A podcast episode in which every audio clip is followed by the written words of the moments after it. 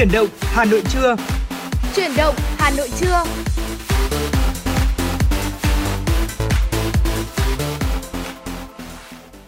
Trọng Khương và Phương Nga xin chào quý vị thính giả đang đến với chuyển động Hà Nội trưa. Thưa quý vị, chương trình của chúng tôi đang được phát sóng trên tần số FM 96 MHz của Đài Phát thanh và Truyền hình Hà Nội, đồng thời được phát sóng trực tuyến trên trang web hanoitv.vn.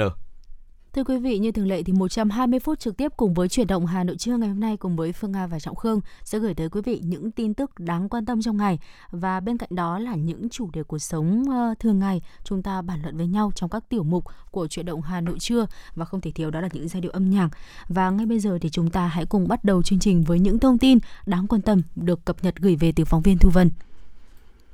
Thủ tướng Chính phủ Phạm Minh Chính vừa ký quyết định số 640 QĐ-TTG ngày 24 tháng 5 năm 2022 thành lập tổ công tác giá soát, hoàn thiện phân bổ nguồn vốn của chương trình phục hồi và phát triển kinh tế xã hội thuộc lĩnh vực y tế. Theo đó, Phó Thủ tướng Chính phủ Vũ Đức Đam làm tổ trưởng, Bộ trưởng Bộ Y tế Nguyễn Thành Long làm tổ phó thường trực. Các thành viên gồm Phó chủ nhiệm Văn phòng Chính phủ Nguyễn Sĩ Hiệp, Thứ trưởng Bộ Kế hoạch và Đầu tư Nguyễn Thị Bích Ngọc, Thứ trưởng Bộ Tài chính Tạ Anh Tuấn, Tổ công tác có nhiệm vụ giúp Thủ tướng Xin lỗi quý vị, tổ công tác có nhiệm vụ giúp Thủ tướng Chính phủ chỉ đạo, đôn đốc Bộ Y tế và các bộ liên quan theo đúng chức năng, nhiệm vụ, thẩm quyền của từng bộ, phối hợp chặt chẽ giả soát, hoàn thiện phương án phân bổ vốn trình cơ quan có thẩm quyền quyết định. Quyết định cũng phân công công việc cụ thể của tổ trưởng, tổ phó thường trực và các thành viên. Tổ công tác tự giải thể sau khi hoàn thành nhiệm vụ giả soát, hoàn thiện phân bổ nguồn vốn của chương trình. Thưa quý vị, báo điện tử Chính phủ cho biết Văn phòng Chính phủ vừa có công văn truyền đạt ý kiến chỉ đạo của Phó Thủ tướng Lê Minh Khái về việc xử lý thông tin báo Tiền Phong phản ánh bất thường đường dây nhập siêu xe biếu tặng, hộ nghèo được tặng siêu xe. Theo đó, Phó Thủ tướng Lê Minh Khái giao Bộ Công an, Bộ Tài chính theo chức năng, nhiệm vụ và thẩm quyền được giao chủ trì phối hợp với các cơ quan liên quan khẩn trương kiểm tra xác minh thông tin báo Tiền Phong nêu, trường hợp phát hiện vi phạm xử lý nghiêm theo quy định của pháp luật Trước đó, ngày 24 tháng 5 năm 2022, báo Tiền Phong đăng tải loạt bài bất thường đường dây nhập siêu xe biếu tặng, hộ nghèo được tặng siêu xe và clip phóng sự, vén màn đường dây nhập khẩu siêu xe biếu tặng, bí ẩn những doanh nghiệp ma, phản ánh về việc hàng loạt doanh nghiệp nhập khẩu xe theo diện quà biếu tặng đều biến mất ngay sau khi nhập khẩu xe về. Điều bất thường nhất là có những cụ già 60 70 tuổi hay thanh niên hộ nghèo cũng được biếu tặng siêu xe. Bảo hiểm xã hội Việt Nam vừa ban hành công văn gửi Bảo hiểm xã hội các tỉnh, thành phố trực thuộc Trung ương, Bảo hiểm xã hội Bộ Quốc phòng, Bảo hiểm xã hội Công an Nhân dân về việc thanh toán đối với dịch vụ kỹ thuật thực hiện bằng máy do đơn vị trúng thầu hóa chất, vật tư cho mượn hoặc đặt máy. Công văn nêu rõ, Bảo hiểm xã hội Việt Nam vừa nhận được công văn số 2633 BIT KHTC của Bộ Y tế cho ý kiến về việc thanh toán đối với dịch vụ kỹ thuật thực hiện bằng máy do đơn vị trúng thầu hóa chất, vật tư cho mượn hoặc đặt máy để thay thế công văn về việc bãi bỏ công văn số 2009 BIT KHTC của Bộ Y tế. Theo đó, Bộ Y tế bãi bỏ nội dung sau khi hết hợp đồng, nếu tiếp tục thực hiện thì phải quy định rõ trong hồ sơ mời thầu, đơn vị trúng thầu chịu trách nhiệm cung cấp máy. Tại khoản 3, công văn số 2009 BIT KHTC nói trên và đề nghị Bảo hiểm xã hội Việt Nam hướng dẫn tiếp tục thanh toán chi phí dịch vụ kỹ thuật thực hiện trên các máy do đơn vị trúng thầu vật tư, hóa chất cho mượn hoặc đặt theo kết quả lựa chọn nhà thầu đã được cấp có thẩm quyền phê duyệt theo quy định của luật đấu thầu. Thời hạn thực hiện theo đúng thời hạn của hợp đồng mua sắm vật tư hóa chất. Bảo hiểm xã hội Việt Nam đã chuyển công văn số 2633 BIT KHTC của Bộ Y tế để Bảo hiểm xã hội các tỉnh tổ chức thực hiện, đồng thời yêu cầu Bảo hiểm xã hội các tỉnh thực hiện giám định, thanh toán chi phí các dịch vụ kỹ thuật theo đúng quy định của Luật Bảo hiểm y tế và Nghị định Chính phủ quy định chi tiết và hướng dẫn biện pháp thi hành một số điều của Luật Bảo hiểm y tế. Tuy nhiên, để đảm bảo việc cung ứng thanh toán dịch vụ y tế đúng quy định, Bảo hiểm xã hội Việt Nam đề nghị Bộ Y tế sớm có văn bản chỉ đạo, hướng dẫn các đơn vị có kế hoạch, lộ trình thực hiện chuyển đổi các máy mượn, máy do các công ty đặt tại cơ sở khám chữa bệnh sang các hình thức quy định tại nghị định của chính phủ quy định chi tiết một số điều của luật quản lý sử dụng tài sản công đồng thời quy định rõ cơ sở khám chữa bệnh chịu trách nhiệm về tính pháp lý, chất lượng của dịch vụ y tế cung cấp sử dụng cho người bệnh. Thưa quý vị, vào chiều qua ngày 24 tháng 5, Quốc hội thảo luận ở tổ về tổng kết đánh giá tổng thể tình hình thực hiện nghị quyết số 66 2013 QH13 và kế hoạch triển khai dự án đường Hồ Chí Minh giai đoạn tiếp theo. Tham gia ý kiến tại phiên họp, đại biểu Nguyễn Thị Kim Bé của đoàn Kiên Giang nhấn mạnh cần tăng cường vai trò kiểm tra giám sát của Quốc hội trong việc thực hiện dự án này, trong đó xem xét kỹ lưỡng việc tổ chức thực hiện dự án, xác định rõ trách nhiệm của các bộ, ngành, địa phương có liên quan. Đồng thời, cần quán triệt tầm quan trọng và ý nghĩa lịch sử sâu sắc của dự án này, thể hiện quyết tâm chính trị cao và dồn những nguồn lực đặc biệt để hoàn thành dự án nối thông tuyến đường Hồ Chí Minh. Đại biểu Nguyễn Phương Tuấn của đoàn Kiên Giang đề nghị chính phủ cân nhắc kỹ lưỡng việc xác định thời hạn hoàn thành các dự án thành phần trong báo cáo để đảm bảo phù hợp với quy hoạch, với nguồn lực hiện nay, bảo đảm tính khả thi khi triển khai thực hiện. Bên cạnh đó, về chuyển đổi hình thức đầu tư dự án, đại biểu đề nghị chính phủ ra soát, nghiên cứu, cân nhắc kỹ lưỡng, báo cáo rõ việc chuyển đổi hình thức đầu tư dự án ở đoạn La Sơn Túy Loan có đúng theo quy định của luật đầu tư công hay không. Đại biểu Nguyễn Danh Tú của đoàn Kiên Giang nêu rõ, hai dự án thành phần đoạn Chợ Chu, ngã ba Trung Sơn và đoạn Rạch Sỏi, Bến Nhất, Gò Quao, Vĩnh Thuận là hai dự án đặc biệt. Các thành phần dự án kết nối những địa bàn quan trọng, góp phần thúc đẩy phát triển kinh tế xã hội địa phương, giữ vững quốc phòng, an ninh. Vì vậy, đại biểu Tú cùng một số đại biểu đề nghị chính phủ tập trung bố trí nguồn vốn hoàn thành dứt điểm hai dự án thành phần này. Cho ý kiến về vấn đề này, Chủ tịch Quốc hội Vương Đình Huệ đánh giá cao tính chủ động, tích cực của Ủy ban Khoa học Công nghệ và Môi trường trong việc tiến hành theo dõi giám sát nội dung liên quan đến việc thực hiện nghị quyết số 66 2013 QH13 và kế hoạch triển khai dự án đường Hồ Chí Minh giai đoạn tiếp theo. Chủ tịch Quốc hội khẳng định đường Hồ Chí Minh là tuyến đường có ý nghĩa quan trọng về lịch sử, chính trị, kinh tế, xã hội, quốc phòng, an ninh của quốc gia. Việc cơ bản hoàn thành dự án đã góp phần phát triển đất nước, đặc biệt là đối với các khu vực miền núi phía Bắc, miền Trung Tây Nguyên và đồng bằng Nam Bộ. Quốc hội đã quyết định mục tiêu thông tuyến từ Bắc tới Nam với quy mô hai làn xe. Tuy nhiên đến nay, Tuy nhiên, đến nay đã quá thời hạn 2 năm so với nghị quyết của Quốc hội, nhưng vẫn còn một số đoạn tuyến chưa được hoàn thành để nối thông toàn tuyến. Cụ thể, ba đoạn tuyến chưa hoàn thành gồm đoạn Chợ Chu, ngã ba Trung Sơn, đoạn Rạch Sỏi, Bến Nhất, Gò Quao, Vĩnh Thuận, đoạn Cổ Tiết, Chợ Bến.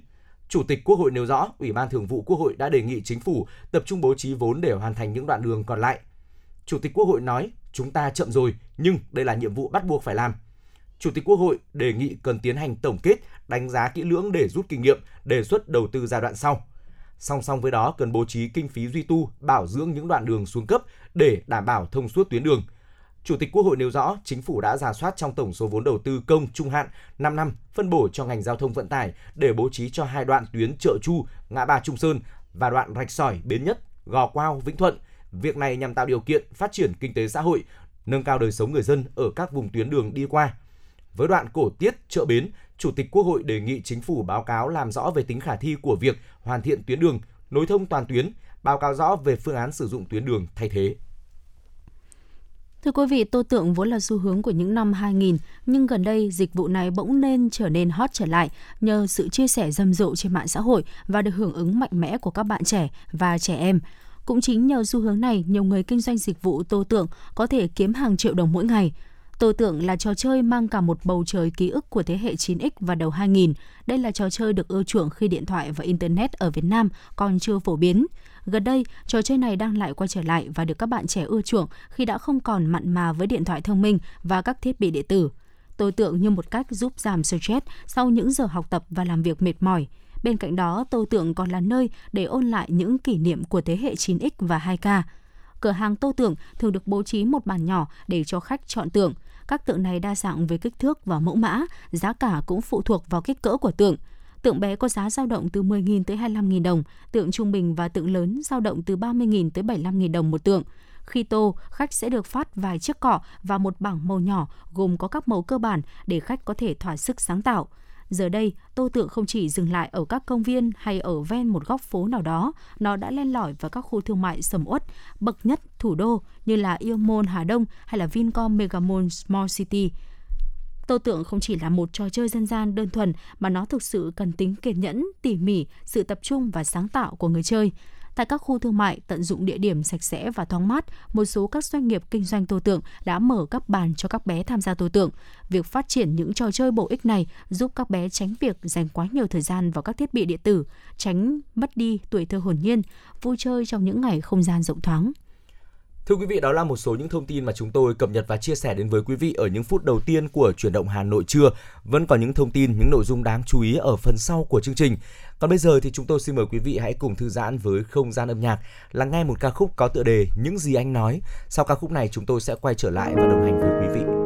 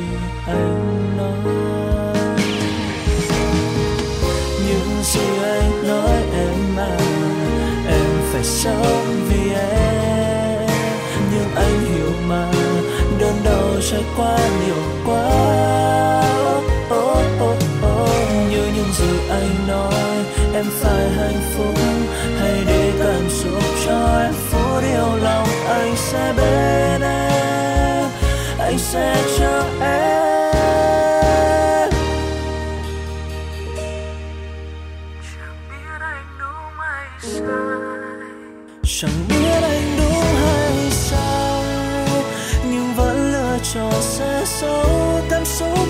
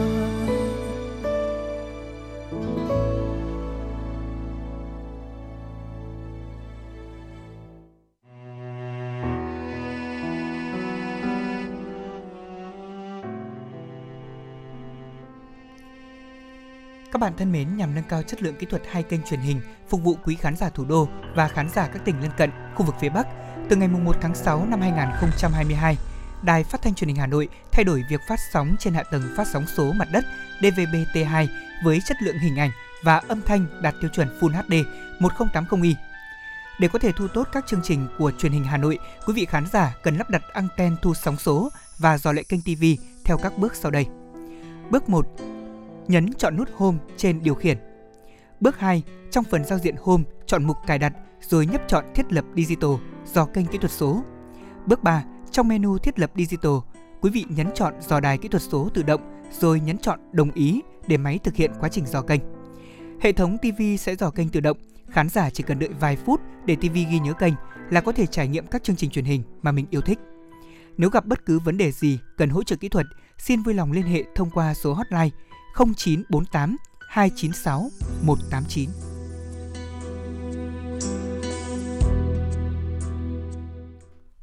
Quý vị và các bạn thân mến, quý vị và các bạn đang quay trở lại với chuyển động Hà Nội trưa và trong những thời lượng tiếp theo của chương trình thì chúng tôi sẽ còn chuyển đến cho quý vị những thông tin thời sự cập nhật và những nội dung đáng chú ý.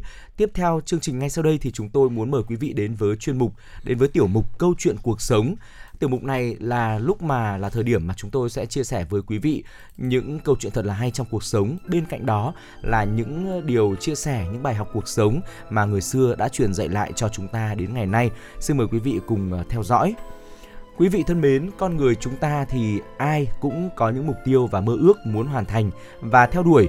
Ở trong quá trình truy cầu những thứ ấy thì có người sẽ lựa chọn thuận theo đạo lý tự nhiên, cũng có người sẽ chọn đi trên con đường tắt để có được chúng.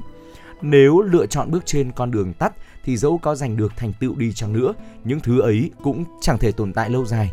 Còn người sống thuận theo tự nhiên thì dẫu chỉ giành được một chút thành tựu nhỏ bé, chắc chắn chúng sẽ thuộc về ta và tồn tại mãi mãi. Đời người có một số việc càng nói không, càng ít tai họa, dù cho chúng ta là ai cũng nên ghi nhớ để có thể thực hiện nếu muốn có một cuộc sống thanh thản tự tại, tránh xa được tai ương và họa hại. Không đòi hỏi quá nhiều, một tác giả từng nói, Thượng đế sẽ không để hạnh phúc tập trung hết vào một ai đó. Có được tình yêu chưa chắc có được tiền bạc, có được tiền bạc chưa chắc có được niềm vui, có được niềm vui chưa chắc đã có được sức khỏe. Và có được sức khỏe chưa chắc mọi thứ đều được như ý muốn. Cuộc đời là một chuyến du lịch cô đơn, từ đầu đến cuối trong thế giới của bản thân đều chỉ có mỗi một mình, phải tự mình bước đi, phải tự mình làm việc phải tự mình hoàn thành ước mơ. Sinh ra là con người, mỗi chúng ta đều có những điểm khiến người đời ngưỡng mộ, nhưng cũng có nhiều điểm còn thiếu sót. Chẳng ai luôn được như ý muốn, cũng chẳng ai sống được dễ dàng hơn kẻ khác. Trong cuộc sống có quá nhiều phiền muộn và rắc rối. Xưa nay, không phải người khác mang đến lo âu và đau khổ cho chúng ta, mà chính thái độ và tâm trạng của chúng ta quyết định việc này. Nếu như chúng ta đòi hỏi quá nhiều cuộc sống sẽ càng phiền muộn. Nếu như chúng ta quá ganh tị, đố kỵ, cuộc sống sẽ càng đau khổ. Thật ra thì mỗi người chúng ta nên hiểu một điều rằng sinh mệnh là của chúng ta, cuộc sống cũng là của chúng ta. Không cần phải chứng minh cho người khác thấy, càng không cần phải so bì cao thấp với kẻ khác. Đừng lãng phí quá nhiều thời gian vì ánh mắt và lời nói của người khác quý vị nhé. Nếu cứ thường xuyên lấy cuộc sống của người khác làm tài liệu tham khảo cho chính mình quý vị và các bạn sẽ rất dễ nảy sinh tâm lý thích phàn nàn, đắm chìm trong đủ các thể loại so sánh, quên đi mất sự thanh thản và tươi đẹp của thời điểm hiện tại. Mong rằng tất cả chúng ta đều có thể tặng mình sự dịu dàng, không quên nỗ lực, cũng không so sánh quá mức, tìm chính xác múi giờ của mình, rồi sống và trưởng thành với tiết tấu mà bản thân cảm thấy thoải mái nhất. Đời người rất dài thưa quý vị, nó là một hành trình đi tìm những mục tiêu rồi hoàn thành những kỳ vọng đã đặt ra không cần quá quan tâm thứ người khác có, hãy dành thời gian để nhận ra tầm quan trọng của việc biết đủ và giá trị của sự trân trọng. Nửa đời sau, hy vọng rằng tất cả chúng ta có thể sống chậm lại, bao dung với ánh hào quang của người khác, nén được sự kiêu ngạo của bản thân, không so sánh, sống vừa hợp ý mình. Không giải thích với người không hiểu mình. Cuộc đời con người kiểu gì cũng sẽ có lúc phải trải qua những lời bịa đặt dèm pha trong cuộc sống luôn có những người thích nói xấu sau lưng người khác và càng không thiếu người bị người khác nói xấu sau lưng. Bởi vậy không cần phải giải thích, càng không cần tranh cãi với người khác. Việc giải thích cũng cần có vốn. Thay vì lãng phí vốn liếng là thời gian quý báu và sức lực của bản thân vào việc giải thích cho người khác hiểu mình, thà rằng tập trung làm việc mà mình coi trọng, đi con đường mà mình đã chọn. Chúng ta không cần lãng phí lời nói và thời gian quý báu của mình trên thế giới này, mỗi người chúng ta đều là một bản thể độc nhất vô nhị, là một tia pháo hoa khác biệt. Dù chỉ rực rỡ trong một khoảnh khắc, cũng chiếu sáng cả một khoảng trời, không cần ép mọi người đều phải hiểu. Thưa quý vị, làm người hãy giống như một đóa hoa, dù chẳng ai ngắm cũng nhất định phải nở rộ, chẳng phải vì ai khác mà là vì chính mình. Chẳng cần làm món đồ cho người khác thưởng thức, cứ tươi đẹp theo cách của mình – trên thế gian này có những người coi bạn như câu chuyện cổ tích, có những người coi bạn là câu chuyện thần thoại, lại có những người coi bạn là chuyện cười. Cứ để họ nói vậy đi. Người thật sự ưu tú sẽ chẳng bao giờ bận tâm xem người khác nghĩ gì. Họ chỉ bận tâm trở thành một bản thể ưu tú nhất, không tìm kiếm cái bóng của mình sau lưng người khác, không hèn mọn tìm kiếm giá trị tồn tại của mình trong mắt của người khác. Họ sẽ tự mình phấn đấu không ngừng, tự tỏa sáng, tỏa ra ánh sáng và sống là chính mình. Không tranh cãi, đối mặt với loại người ngang ngược vô lý, lùi một bước là cách để đôi bên cùng yên ổn, cũng là cách để bảo vệ bản thân. Dù có lấy lý lẽ ra tranh cãi thì cũng chỉ khiến cho mình phiền lòng và mất hứng. Cuối cùng kẻ đó vẫn coi trời bằng vung, thậm chí gây nên ảnh hưởng không tốt đối với cuộc sống của mình. Ờ, người xưa từng nói, 10 người biết điều cũng không thắng nổi một kẻ ngang ngược. Bởi vậy, cần gì phải tranh cãi đúng sai với kẻ ngu dốt. Có đôi khi giải thích trong tuyệt vọng sẽ khiến quý vị nhận ra khoảng cách giữa người với người là gần ngay trước mắt, lại xa tận chân trời. Không tranh cãi là biết cách giữ mồm miệng, biết bảo vệ tâm hồn mình. Người nói vô tình, người nghe có ý. Hãy tránh họa từ miệng mà ra, đừng gây chuyện thị phi. Có đôi khi, im lặng không nói gì mới là thứ âm thanh có sức tấn công mạnh mẽ nhất. Người không nói sẽ dùng nhiều thời gian để suy ngẫm, để quan sát người khác hơn. Có thời gian để làm việc, trở thành một người trong cuộc sáng suốt. Bởi vậy hãy khép miệng lại tu tâm, yêu thương lấy bản thân. Người không tranh giành mới thật sự là người chiến thắng trong cuộc sống. Hãy buông bỏ sự tranh cãi, tránh xa những phiền muộn, trốn khỏi những người, những việc tệ hại. Khi có được sự tự tại, an nhiên, lòng sẽ luôn thấy vui vẻ. Lúc đến tùy duyên, lúc đi tùy ý.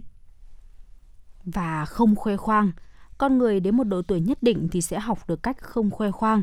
Bạn và tôi đều là con người, cuộc sống sẽ không thể luôn luôn tốt đẹp. Đừng tùy tiện đắc ý, cho dù ở vị trí nào cũng đều không nên đắc ý mà khoe khoang với tới mức vênh váo. À, càng khoe thứ gì thì sẽ càng dễ mất đi thứ ấy. Vào thời điểm bộc lộ tài năng của mình, đó có thể cũng chính là lúc có kẻ khác ghen ghét với chúng ta. Kẻ tiểu nhân thường dễ ra tay vào những lúc mà chúng ta đắc ý mà mất cảnh giác nhất. Bởi vậy, chúng ta nên học được cách giấu mình, không khoe khoang. Thưa quý vị, có một câu chuyện được ờ, kể lại như sau.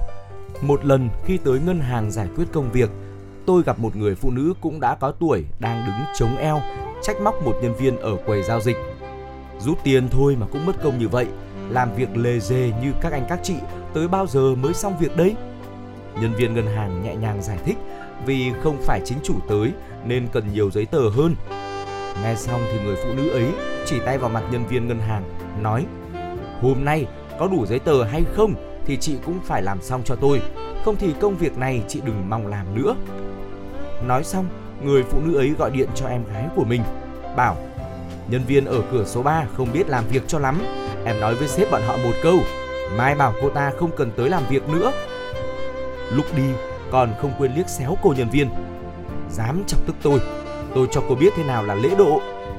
Vì chuyện này cũng khá ầm ĩ, một người bạn làm bên ngân hàng đó kể với tôi rằng em gái của người phụ nữ vì chuyện này mà bị liên lụy.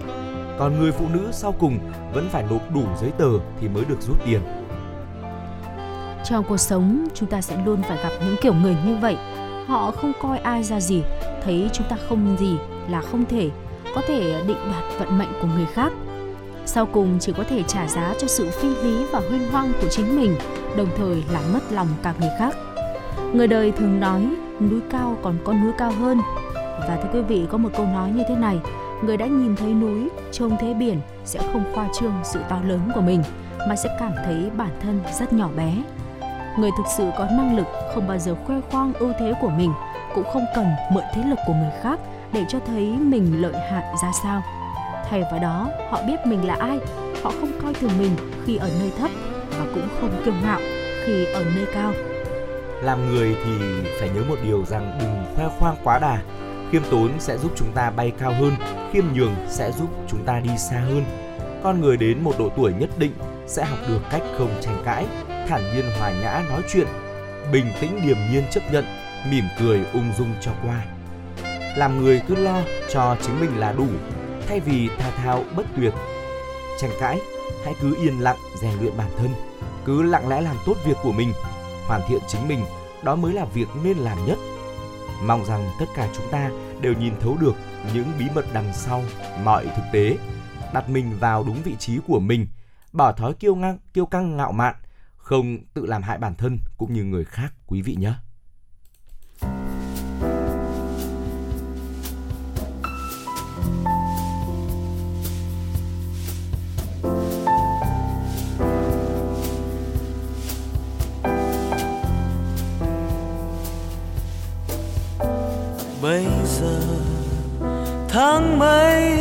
Rồi hỡi em. Lênh đênh, ngàn mây trôi êm đềm. Chiều nay nếu em đừng hờn dỗi, cách nhau một lần thôi. Tâm hồn mình đâu lẽ bây giờ? Tháng mấy rồi hỡi em? Anh đi tìm màu hoa em cài. Chiều nay nhớ em rồi và nhớ áo em đẹp màu thơ. Môi tràn đầy mai đây, anh đưa em đi về. Mưa giăng chiều nắng tàn, cho buốt lạnh chúng mình. Em ơi, thôi đừng hờn anh nữa. Nhìn nhau buồn vơi để mùa đông bước xa bờ vai mềm. Bây giờ tháng mấy rồi hỡi em? Anh đi tìm mùa xuân trên đời. Mùa đông chết đi rồi mùa xuân mắt em đẹp trời sao? Cho mình thương nhớ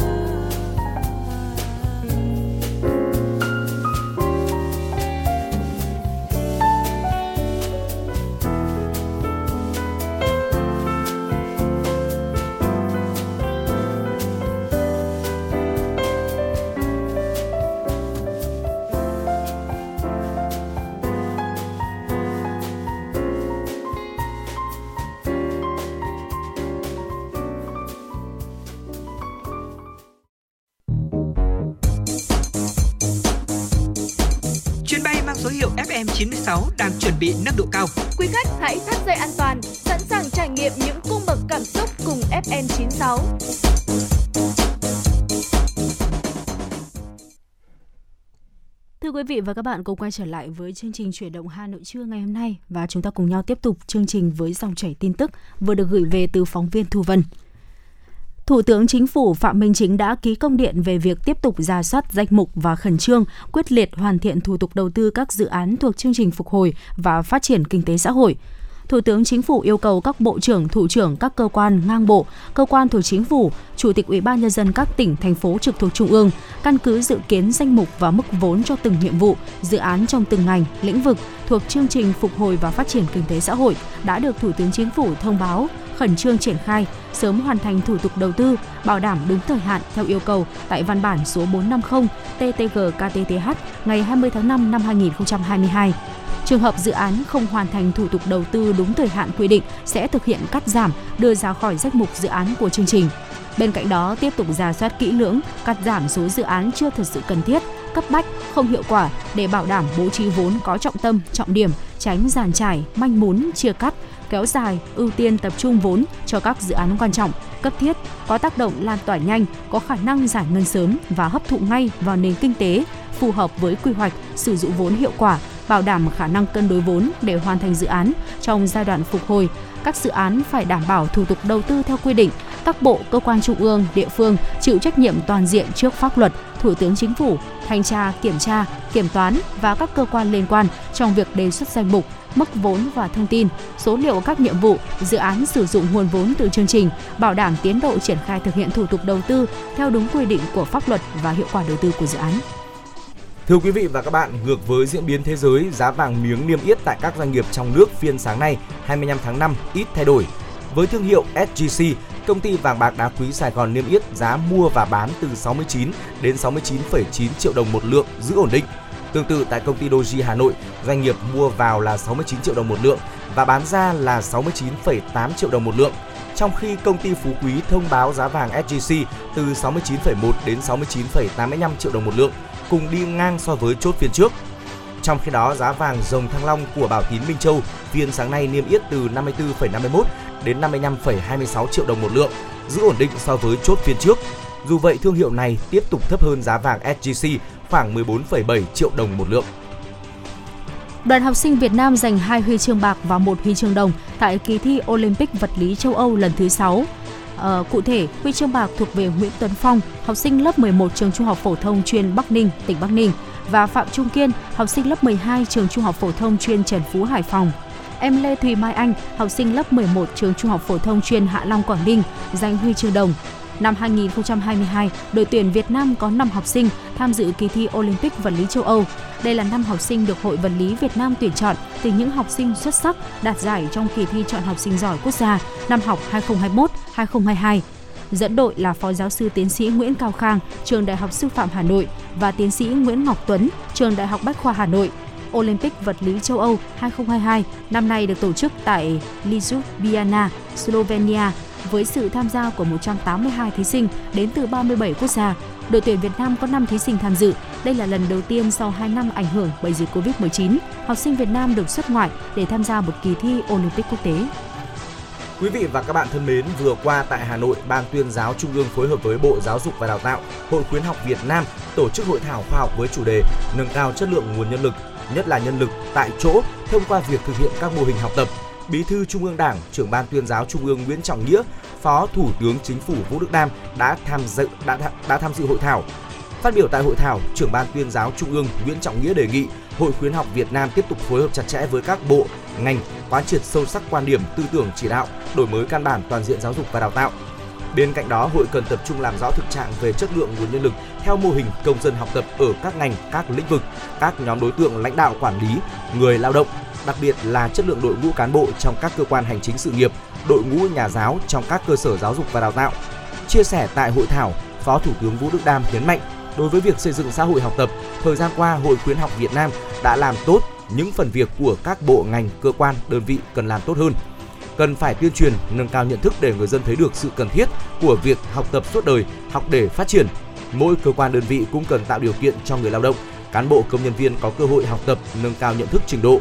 Trong khi đó, Chủ tịch Hội khuyến học Việt Nam Nguyễn Thị Doan khẳng định, thực tế cho thấy những khó khăn về công nghệ lạc hậu, cơ sở hạ tầng yếu kém, môi trường bị ô nhiễm sẽ được giải quyết nếu biết sử dụng, bồi đắp, làm giàu nguồn vốn là lực lượng nhân lực dồi dào và đầy ắp trí thông minh. Văn phòng Ủy ban An toàn Giao thông Quốc gia vừa có tổng hợp báo cáo về tình hình tai nạn giao thông trong tháng 5 và 5 tháng đầu năm 2022. Từ ngày 15 tháng 4 năm 2022 đến ngày 14 tháng 5 năm 2022, toàn quốc xảy ra 925 vụ tai nạn giao thông, làm chết 485 người và làm bị thương 647 người. So với cùng kỳ năm 2021, giảm 106 vụ, 10,28%, giảm 36 người chết, 6,91%, giảm 74 người bị thương, 10,26%. Trong đó, đường bộ xảy ra 916 vụ, làm 477 người chết và 645 người bị thương.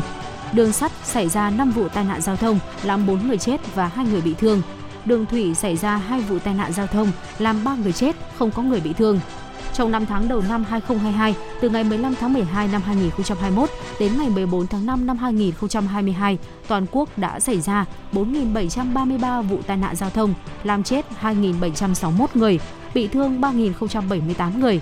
So với cùng kỳ năm ngoái, số vụ tai nạn giao thông giảm 800 vụ, 14,46%, giảm 30 người chết, 1,07%, giảm 875 người bị thương, 22,14%.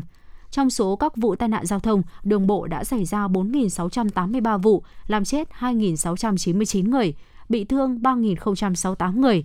So với cùng kỳ năm trước, giảm 789 vụ, 14,42%, giảm 43 người chết, 1,57% và giảm 875 người bị thương, 22,19%. So với cùng kỳ năm 2021, tuyến hàng hải xảy ra 4 vụ, làm chết và mất tích 12 người, giảm 1 vụ 20%, nhưng tăng 4 người chết và mất tích 50%, giữ nguyên không có người bị thương. Thưa quý vị, tiếp nối chương trình, mời quý vị cùng đến với một thông tin nóng đáng chú ý liên quan đến đường dây nhập siêu xe biếu tặng. Thưa quý vị và các bạn, theo điều tra của phóng viên, có những đối tác nước ngoài mỗi năm hào phóng tặng hơn 100 siêu xe cho doanh nghiệp, cá nhân ở Việt Nam – các đối tác này hầu hết là đại lý, nhà buôn ô tô nổi tiếng, hãng vận tải hãng vận tải biển xuyên biên giới. Xe biếu tặng cuối cùng không đi về địa chỉ được cấp phép trước mà vào các showroom ô tô. Tìm hiểu trong 2 năm qua, nhóm phóng viên nhận thấy trong số các đối tác biếu tặng ô tô cho doanh nghiệp Việt nổi lên một số tên tuổi quen thuộc, lặp lại hàng năm như Pacific Shipping LLC, SD Design, ACE International FGG, Autorance FEG, Đơn cử năm 2019 có khoảng 500 ô tô biếu tặng nhập về Việt Nam. Riêng Pacific Shipping LLC biếu tới 30 xe cho các doanh nghiệp, hầu hết là xe sang và siêu sang. Năm 2020 có khoảng 300 đối tác nước ngoài biếu tặng ô tô cho các doanh nghiệp Việt. Trong số này, SD Design dẫn đầu với trên 30 xe. Đến năm 2021, dù ảnh hưởng nghiêm trọng của đại dịch COVID-19, song các doanh nghiệp Việt vẫn được đối tác nước ngoài hào phóng tặng tới gần 1.000 ô tô. Trong số các tên tuổi quen thuộc, SD Design dẫn đầu khi biếu tặng cho các đối tác ở Việt Nam tới 90 xe, chủ yếu là Land Rover, Range Rover, Mercedes-Benz AMG G63. Riêng Autorange FGE tặng tới 16 xe cho các doanh nghiệp Việt. Thế nhưng theo tìm hiểu, những đối tác tặng xe này là đại lý, nhà buôn ô tô nổi tiếng trên thế giới. Điển hình như Pacific Shipping LLC là một công ty chuyên về vận tải biển khu vực Thái Bình Dương và gom hàng quốc tế, hay SD Design là một hãng buôn ô tô lớn ở Anh. ACE International FGE là công ty chuyên buôn bán ô tô ở các tiểu vương quốc Ả Rập Thống Nhất UAE, chủ yếu các thương hiệu Toyota, Lexus, Mitsubishi, Nissan, Mercedes-Benz.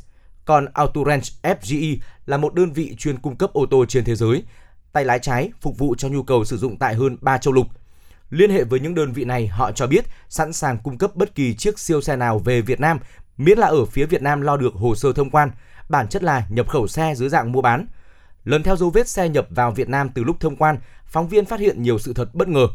Ngày 23 tháng 11 năm 2021, ông Phạm Hồng Thanh, Cục trưởng Cục Hải quan Hà Nam Ninh ký cấp giấy phép cho công ty trách nhiệm hữu hạn kiến trúc và nội ngoại thất Thuận Phát, số 60, tổ 8 đường Nguyễn Viết Xuân, thành phố Phủ Lý, Hà Nam. Nhập khẩu chiếc Bentley V8 đen mới 100% sản xuất từ Anh về Việt Nam.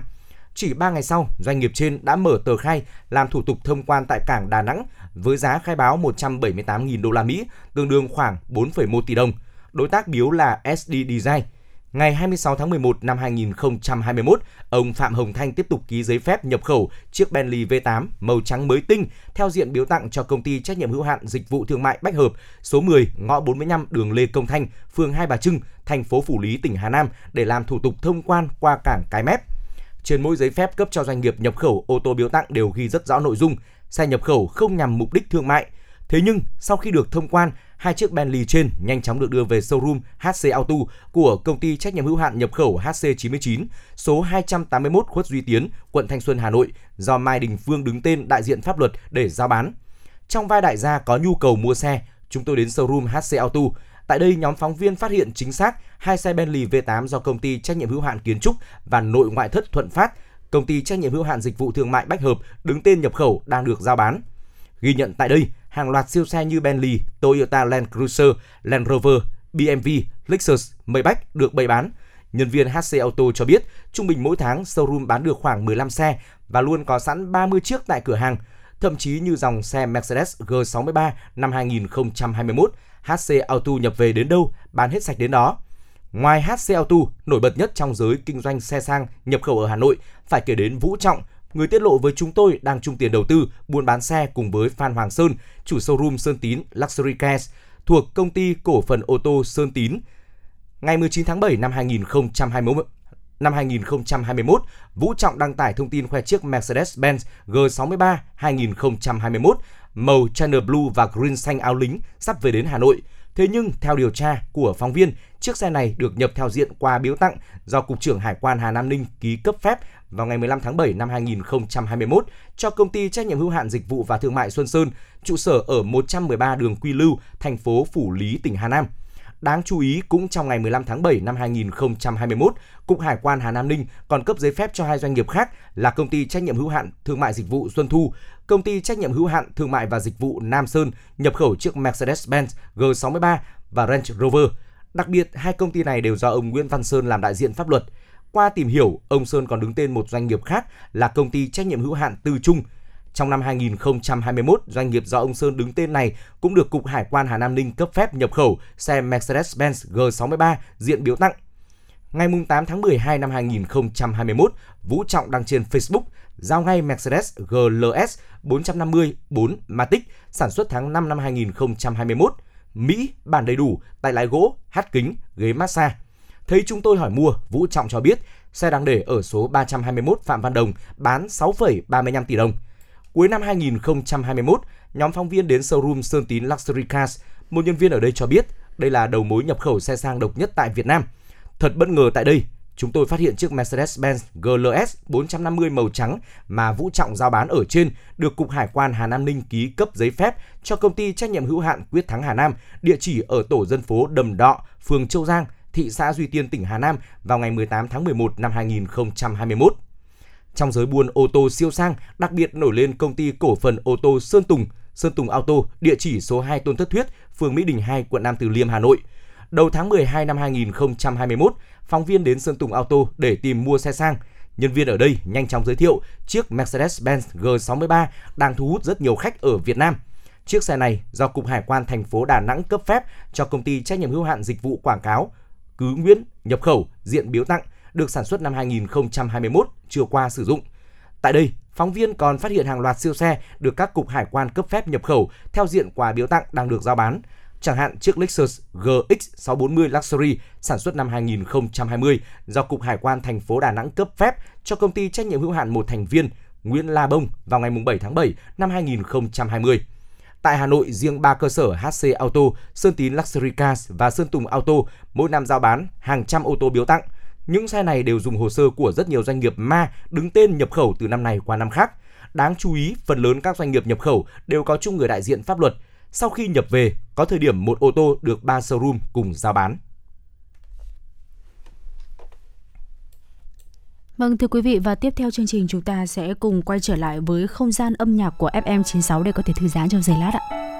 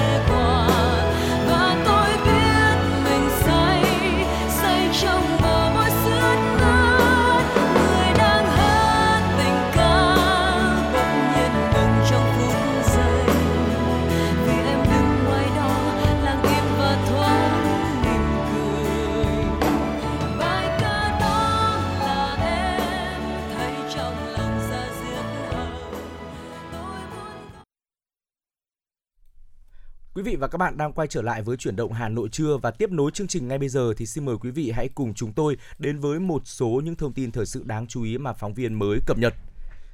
Thưa quý vị, vụ xả súng xảy ra tại trường tiểu học Rope ở thành phố Uvalde, bang Texas, cách San Antonio khoảng 80 dặm, gần 130 km về phía tây ở nước Mỹ.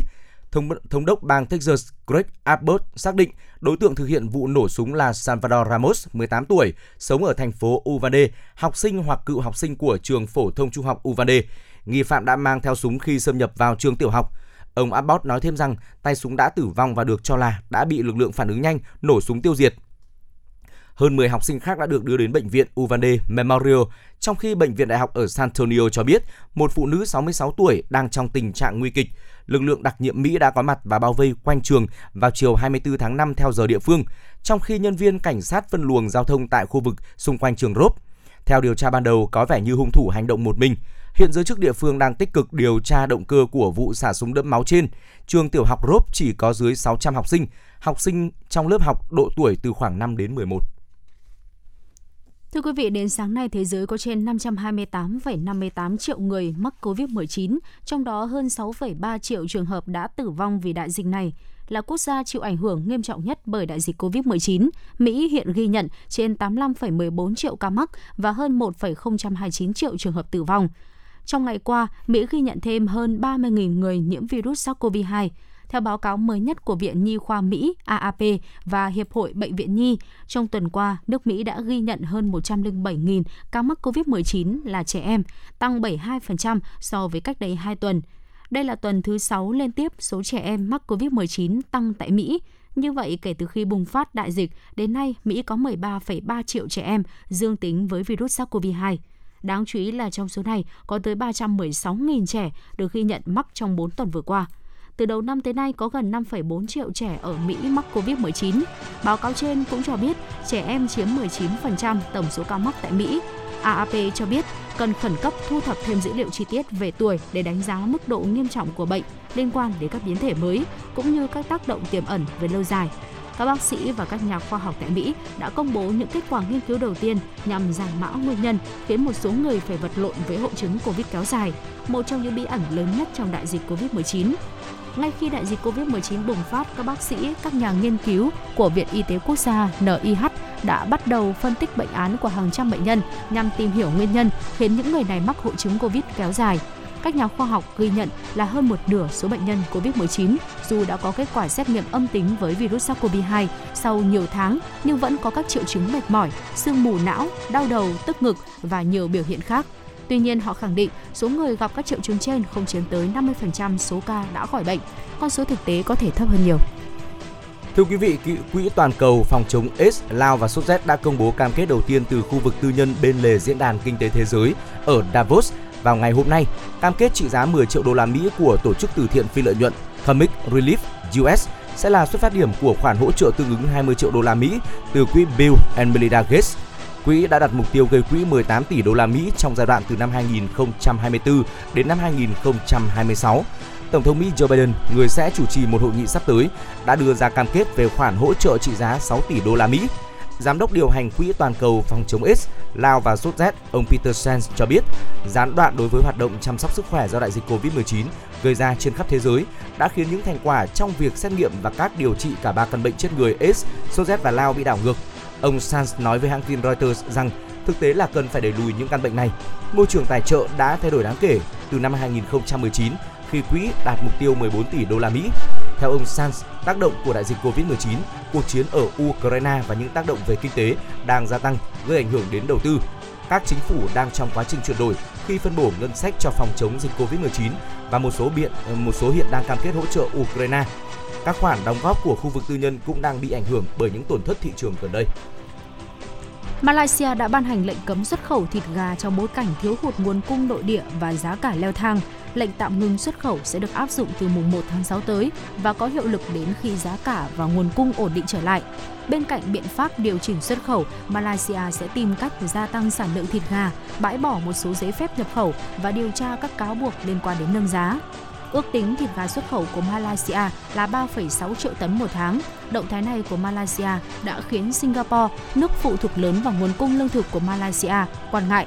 Ước tính khoảng 33% lượng thịt gà nhập khẩu của Singapore trong năm qua là từ Malaysia. Bộ Quốc phòng Nga ngày hôm nay cho biết các máy bay quân sự Nga và Trung Quốc đã tiến hành các cuộc tuần tra chung ở khu vực châu Á Thái Bình Dương.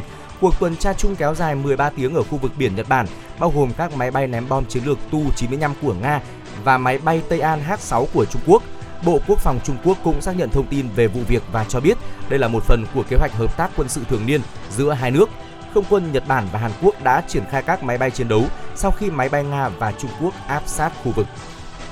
Một nhóm phụ nữ bản địa ở thành phố El Alto của Bolivia đã phát triển ứng dụng có khả năng giúp cứu mạng người dùng nữ Ứng dụng có tên là Felisa và Jana Piri Mục đích của ứng dụng là thông báo cho người dùng về quyền của phụ nữ, phát hiện các loại bạo lực mà họ có thể phải chịu đựng và cho phép họ tìm kiếm sự trợ giúp về mặt pháp lý, tâm lý và thể chất khi họ gặp nguy hiểm.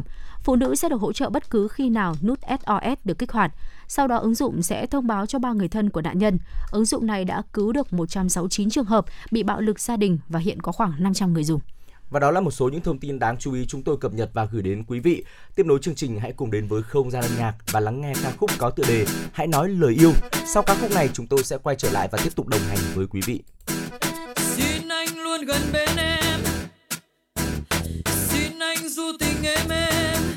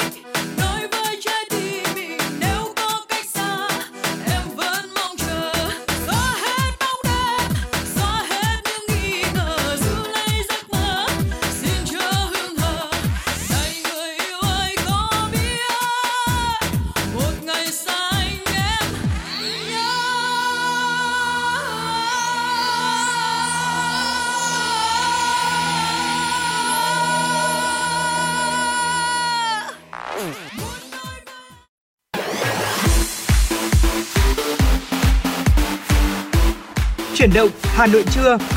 Chuyển động Hà Nội trưa.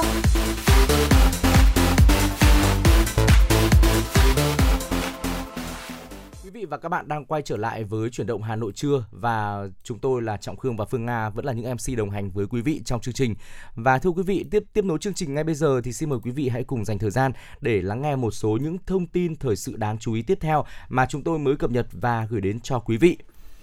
Chiều ngày hôm qua, Chủ tịch nước Nguyễn Xuân Phúc làm việc với tổ biên tập đề án chiến lược xây dựng nhà nước pháp quyền xã hội chủ nghĩa Việt Nam đến năm 2030, định hướng đến năm 2045.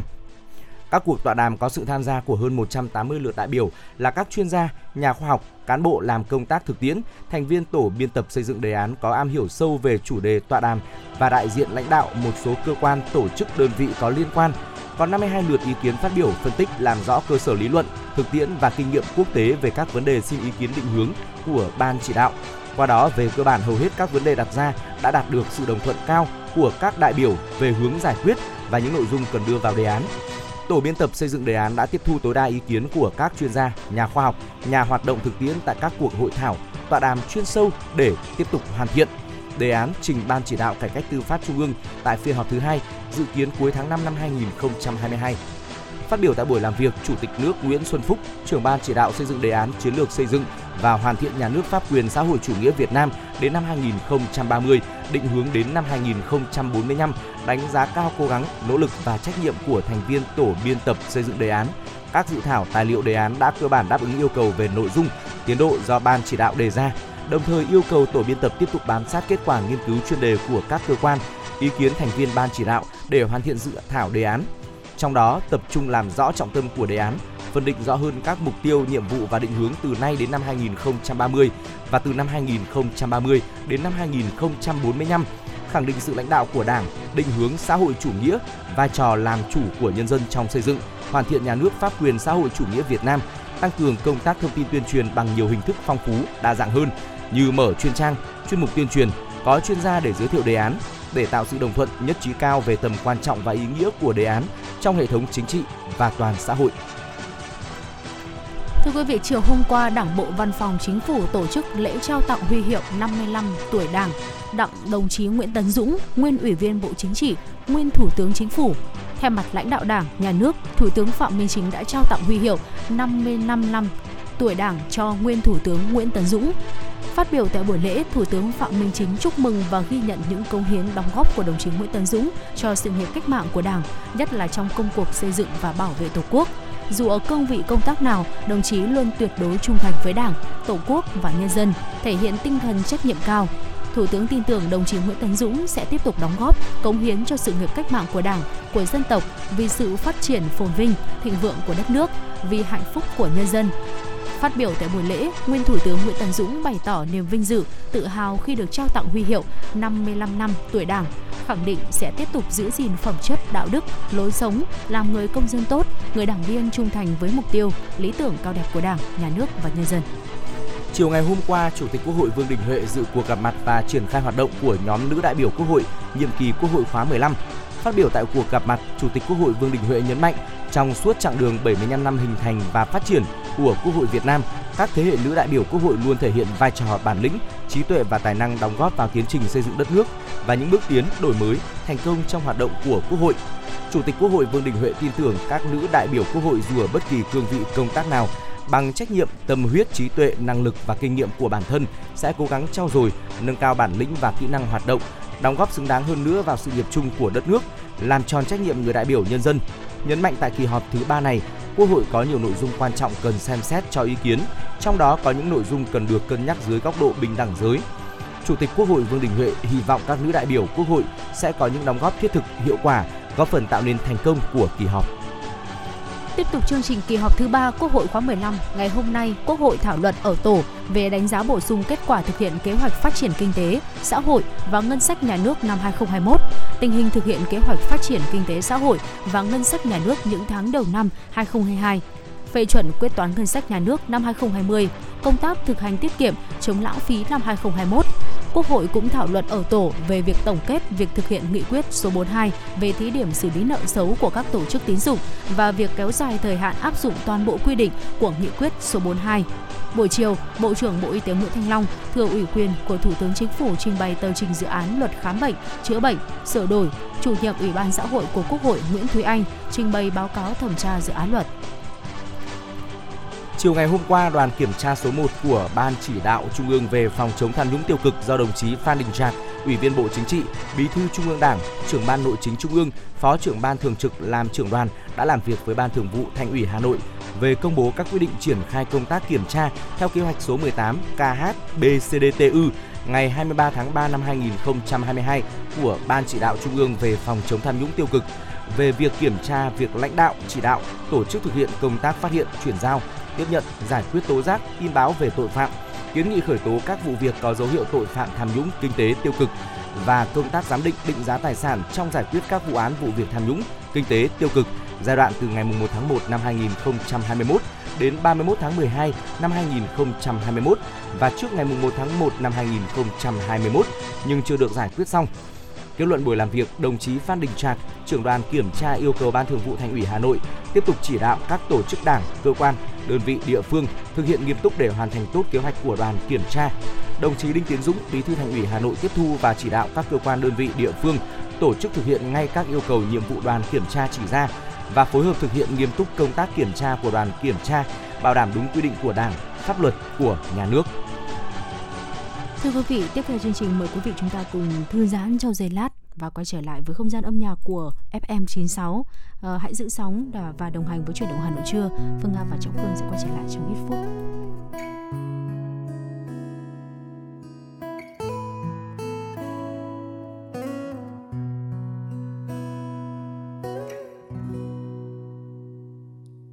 ngày mai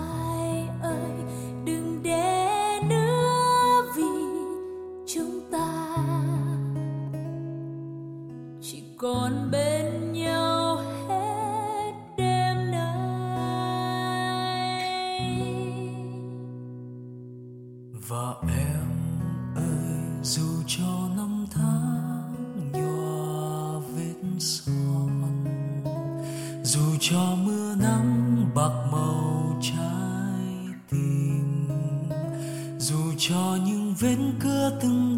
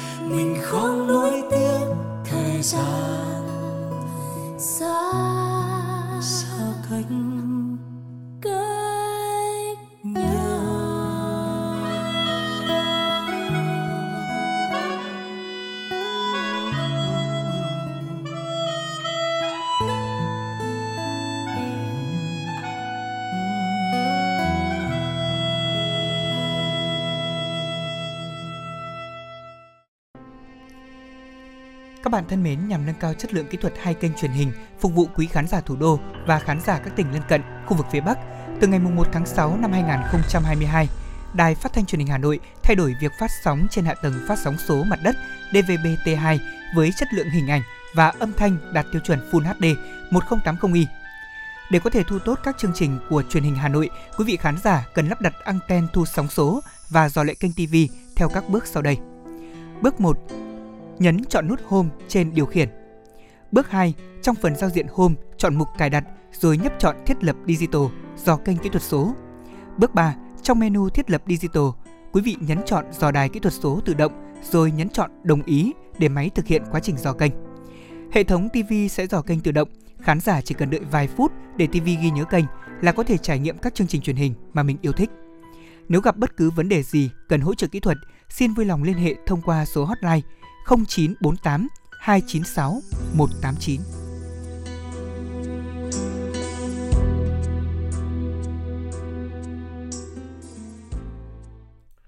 Quý vị và các bạn đang quay trở lại với chuyển động Hà Nội trưa. Phần tiếp theo của chương trình, xin mời quý vị cùng đến với tiểu mục sách hay mỗi ngày. À, thưa quý vị, trong tiểu mục ngày hôm nay thì chúng tôi xin được giới thiệu đến với quý vị những tác phẩm về bóng đá nam Việt Nam trong thời gian gần đây như phong cách quản trị Park Hang-seo, những chiến binh sao vàng, lưu giữ những khoảnh khắc đẹp của bóng của bóng đá Việt trên đấu trường quốc tế. Đồng thời thì những cuốn sách cho chúng ta thấy được ý chí bóng đá Việt đã tạo nên những thành công. Thưa quý vị, ờ, phong cách quản trị Park Hang-seo đó là tác phẩm của tác giả Lê Huy Khoa là trợ lý ngôn ngữ của huấn luyện viên Park Hang-seo. Chia sẻ về tác phẩm, ông Khoa nói: Bóng đá cần cầu thủ như doanh nghiệp có những nguồn nhân lực, bóng đá cần có sự lựa chọn phương hướng và đường lối chơi bóng, có cách tiếp cận như trong kinh doanh. Bóng đá không thể sống nếu thiếu người hâm mộ, cũng như người tiêu dùng không thể thiếu với doanh nghiệp. Trong phong cách quản trị Park Hang-seo, độc giả sẽ được biết thành công của bóng đá Việt Nam dưới tài cầm quân của huấn luyện viên người Hàn Quốc này.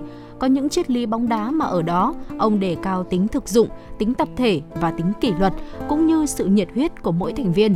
Với mỗi đối thủ mạnh yếu, phong cách chơi bóng cụ thể, vị huấn luyện viên này sẽ có những đấu pháp rõ ràng để từ đó làm sao giành được kết quả tốt nhất cho mỗi đội bóng ông dẫn dắt. Hiểu biết cặn kẽ tư duy tính cách vị huấn luyện viên mà mình làm trợ lý ngôn ngữ, ông Lê Huy Khoa thấy ở ông Park tư duy lãnh đạo thực được thực hành nhuần nhuyễn theo phương châm hãy cố gắng tìm hiểu những gì đang thay đổi xung quanh mình và hãy tiếp cận nó với những cách thay đổi mới. Mỗi thời kỳ, mỗi đối tượng, mỗi tình huống sẽ có những cách giải quyết khác nhau và phương thức tiếp cận hiệu quả nhất và hãy đặt câu hỏi giải quyết thế nào cho chính nhân viên và cộng sự của mình. Không chỉ là công tác quản lý, huấn luyện viên Park Hang-seo còn à, áp dụng triết lý, triệt để, nguyên tắc trong sinh hoạt là gia đình, trên sân tập và và sân đấu là chiến trường.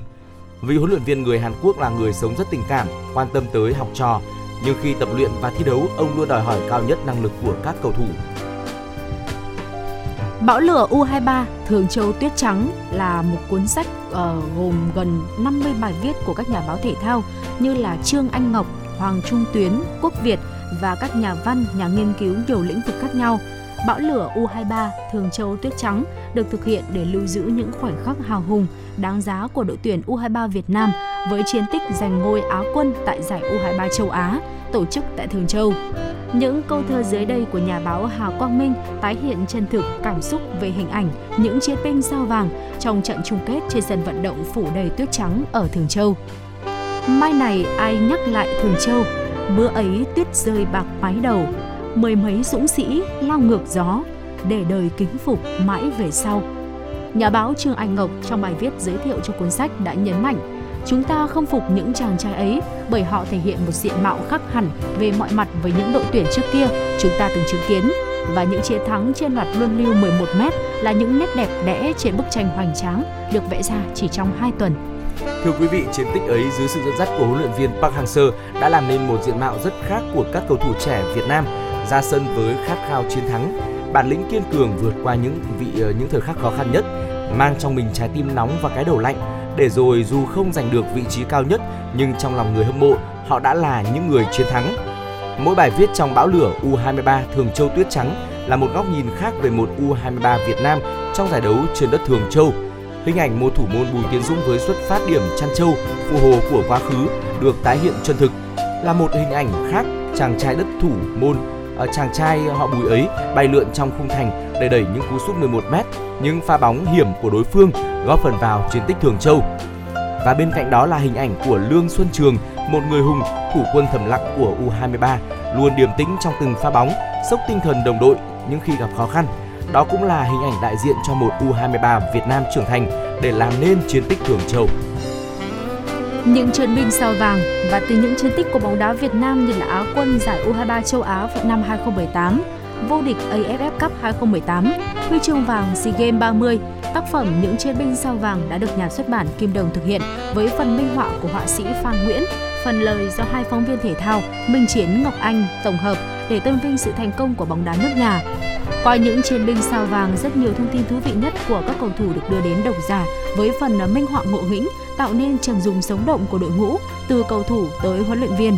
Ở đây chúng ta sẽ bắt gặp một hùng dũng toàn diện, phong độ ổn định, một chú ong thợ chính hiệu luôn cần mẫn hỗ trợ đội ở tuyến giữa trong vai trò tiền vệ. Đoàn Văn Hậu với kèo trái cực nhanh là một trong những tài năng trẻ sáng giá ở vị trí hậu vệ biên của bóng đá châu Á. Trong khi ấy nơi khung thành, chàng trai Lâm Tây Đặng Văn Lâm trở thành lá chắn vững vàng cho toàn đội. Còn ở vị trí tiền đạo, Tiến Linh với những pha đánh đầu chuẩn xác hay Văn Toàn có tốc độ xé gió là những điểm nhấn riêng của các cầu thủ được minh họa sống động. Thông tin danh sách của ban huấn luyện với ờ, huấn luyện viên Park Hang-seo, trợ lý Lee Jung-jin cũng được trình bày gần gũi và chân thực. Thưa quý vị, vừa rồi là ba tác phẩm chúng tôi muốn giới thiệu đến quý vị đó là Những chiến binh sao vàng, Bão lửa U23 Thường Châu Tuyết Trắng và Phong cách quản trị Park Hang-seo mỗi cuốn sách mỗi tác phẩm là một góc nhìn khác nhau xoay quanh vị huấn luyện, vị huấn luyện viên của đội tuyển Việt Nam cũng như là những góc nhìn thật là khác về đội tuyển à, của chúng ta và hy vọng là những tác phẩm này sẽ là một món quà thật là tuyệt vời dành tặng cho những người hâm mộ bóng đá. À, còn bây giờ thì xin mời quý vị hãy cùng chúng tôi quay trở lại với không gian âm nhạc đến với ca khúc có tựa đề Em về tinh khôi qua tiếng hát của Trần Thu Hà.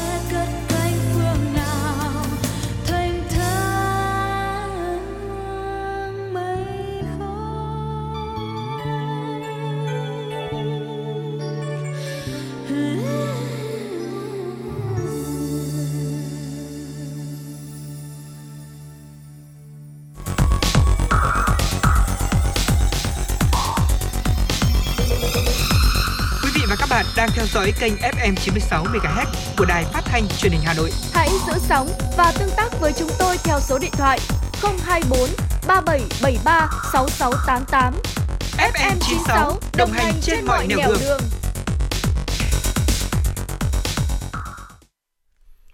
Quay trở lại với chuyển động Hà Nội trưa thì lúc này chúng tôi xin mời quý vị hãy cùng tiếp tục ờ, ờ, đến với một số những thông tin thời sự đáng chú ý mà phóng viên mới cập nhật. Thưa quý vị, ngày hôm qua, báo điện tử Chính phủ cho biết Văn phòng Chính phủ có công văn truyền đạt ý kiến chỉ đạo của Phó Thủ tướng Lê Minh Khái về việc xử lý thông tin báo Tiền Phong phản ánh bất thường đường dây nhập siêu xe biếu tặng, hộ nghèo được tặng siêu xe. Theo đó, Phó Thủ tướng Lê Minh Khái giao Bộ Công an, Bộ Tài chính theo chức năng, nhiệm vụ và thẩm quyền được giao chủ trì phối hợp với các cơ quan liên quan khẩn trương kiểm tra xác minh thông tin báo Tiền Phong nêu. Trường hợp phát hiện vi phạm xử lý nghiêm theo quy định của pháp luật. Trước đó, ngày 24 tháng 5 năm 2022, báo Tiền Phong đăng tải loạt bài bất thường đường dây nhập siêu xe biếu tặng, hộ nghèo được tặng siêu xe và clip phóng sự vén màn đường dây nhập siêu xe biếu tặng, bí ẩn những doanh nghiệp ma phản ánh về việc hàng loạt doanh nghiệp nhập khẩu xe theo diện quà biếu tặng đều biến mất ngay sau khi nhập khẩu xe về. Điều bất thường nhất là có những cụ già 60 tới 70 tuổi hay thanh niên hộ nghèo cũng được biếu tặng siêu xe. Thưa quý vị, Bảo hiểm xã hội Việt Nam vừa có công văn về việc kê khai số định danh cá nhân, căn cước công dân khi nộp hồ sơ tham gia bảo hiểm xã hội, bảo hiểm y tế. Theo đó, Bảo hiểm xã hội Việt Nam yêu cầu bảo hiểm xã hội các tỉnh, thành phố trực thuộc Trung ương hướng dẫn tổ chức cá nhân khi có phát sinh thủ tục, hồ sơ đăng ký tham gia bảo hiểm xã hội, bảo hiểm y tế, thay đổi mức đóng, phương thức đóng bảo hiểm xã hội tự nguyện.